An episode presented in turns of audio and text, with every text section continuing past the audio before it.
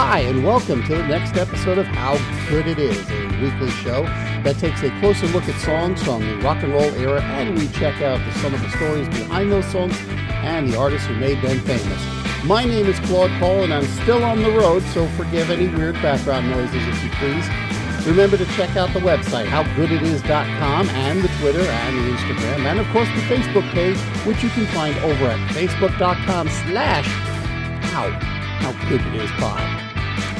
Here's a fun trivia question for ye. Many of you know that the song I'd Like to Teach the World to Sing began its life in 1971 as a television commercial for Coca Cola. But believe it or not, it wasn't the first song to start out that way.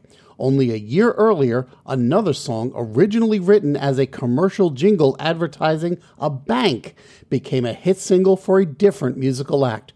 What was the song, and who turned it into a top five hit? As usual, I'll have that answer at the end of the program.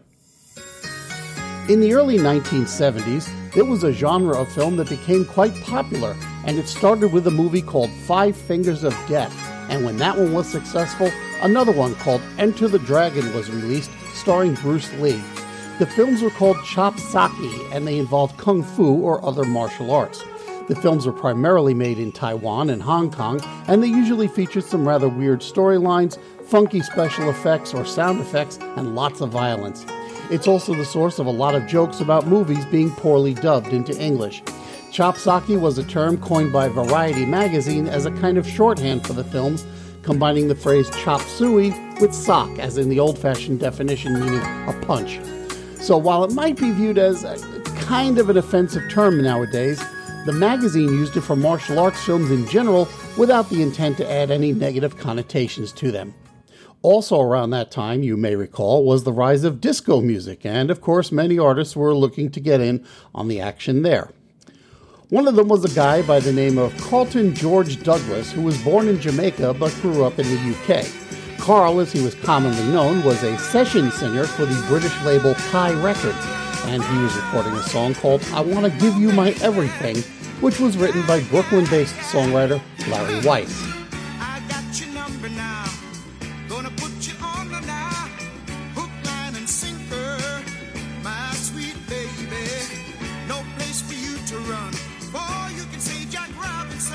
I Want to Give You My Everything was produced by a British Indian musician named Biddu Appaiah, who usually went by just Biddu. Biddu had hired Douglas to record the song, but, and how many times have we heard some version of this, he realized that he didn't have anything for the B side of the record. So Biddu asked Douglas if he had any lyrics kicking around. As it turned out, Douglas did have a few songs. One of them was inspired by his seeing a couple of kids in London doing some kung fu moves. Biddu chose that set of lyrics and he quickly worked out a melody for it, but he didn't really put a ton of effort into it. Also, as it turned out, Biddu didn't book a lot of time in the studio for recording the lyrics, and it took over two hours to record I Want to Give You My Everything. After taking a break, they had very little time to record the B side, so they just kind of banged it out, two takes in under 10 minutes. That's all they had time left in the studio.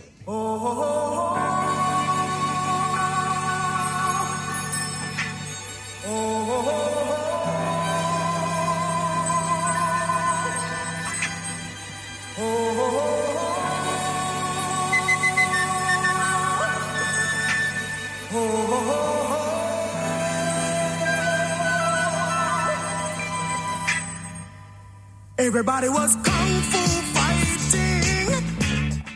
Biddu said in a 2004 interview that the song wasn't meant to be a hit. Nobody in the studio took it seriously.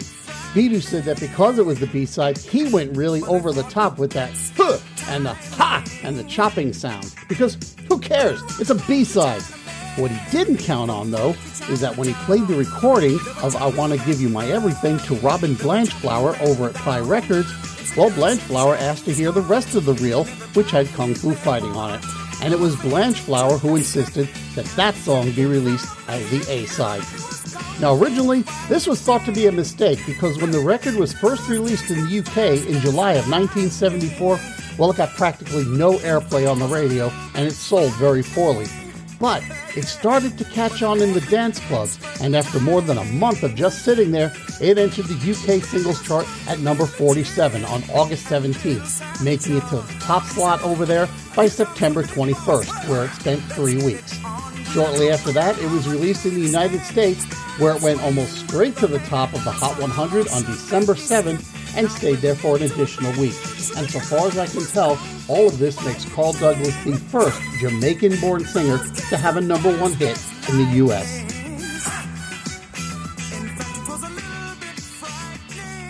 There have been a few covers of the song, but there are really just two that are worth mentioning. The first is from 1998 and was recorded by British dance act Bus Stop. And if you thought the Chinese riff was over the top in the original version, try this on for size.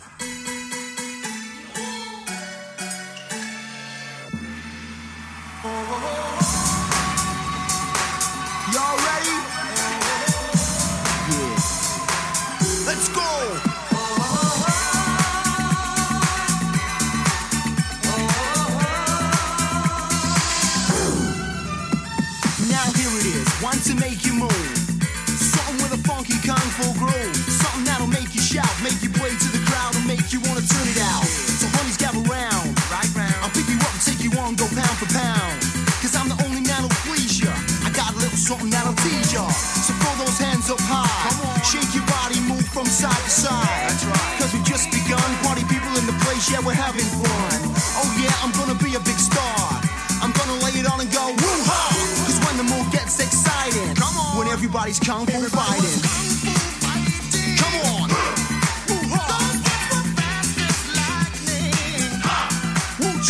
There's a little bit of remix and obviously some sampling of Carl Douglas, enough that he gets partial credit on the record, and some rap verses thrown in for good measure.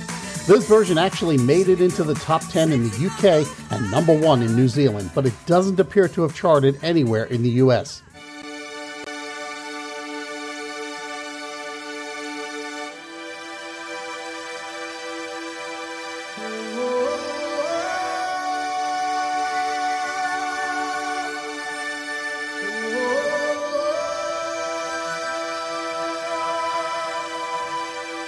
Everybody is kung fu fighting.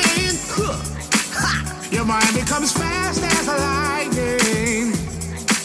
I know the future is a little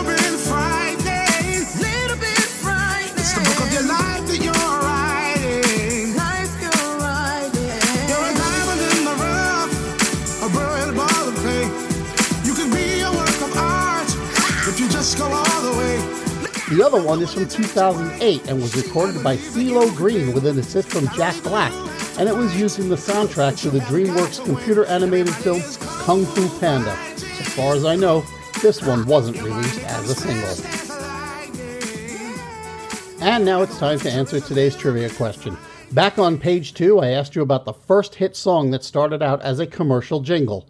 As I noted, most people think that it's I'd Like to Teach the World to Sing, but in fact, that song was beaten out by about a year by a different tune.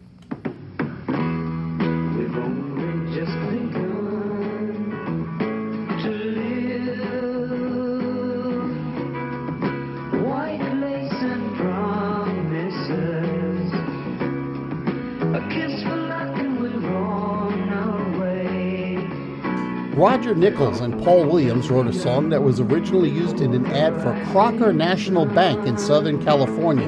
The ad agency wanted the bank to appeal to younger people, so they used a song which made no direct reference to the bank under footage of a young couple getting married and just starting out. The commercial was pretty popular, but the problem was that it worked too well because it was attracting so many young customers, many of whom were looking for loans and had no collateral. So Crocker stopped using the ad campaign for themselves, although they did franchise it out to other banks to use in their ads.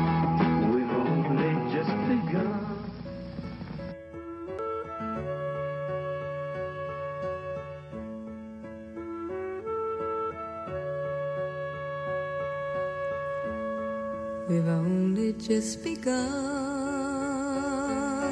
to live. White lace and promises. A kiss for luck and we're on our way. But Richard Carpenter thought he recognized Paul Williams' singing voice, and since they both worked at A&M Records, he approached Williams and asked if the song was only one minute long or if maybe there might be some more. Williams said, Of course there's more, and then he and Nichols raced back to write the rest of the song. The Carpenters included We've Only Just Begun on their second album, Close to You, and released it as their third single in mid September. By the end of October, it had peaked at number two on the Billboard Hot 100 and stayed there for three weeks, blocked out by the Jackson Five's I'll Be There, and then by the Partridge Family's I Think I Love You.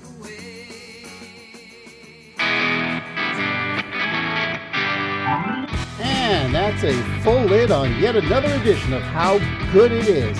If you're enjoying the show, please take the time to share it with someone and maybe even leave a rating somewhere.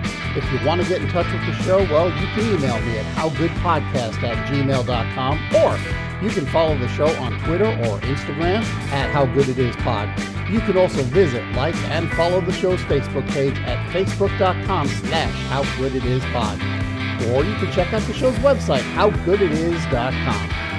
That's it. Yeah, that's it. Thanks as usual to Podcast Republic for featuring the show. And next time around, we're going to find out how good it is when we're going to the Chapel of Love. Thanks for listening, and I will talk to you next time.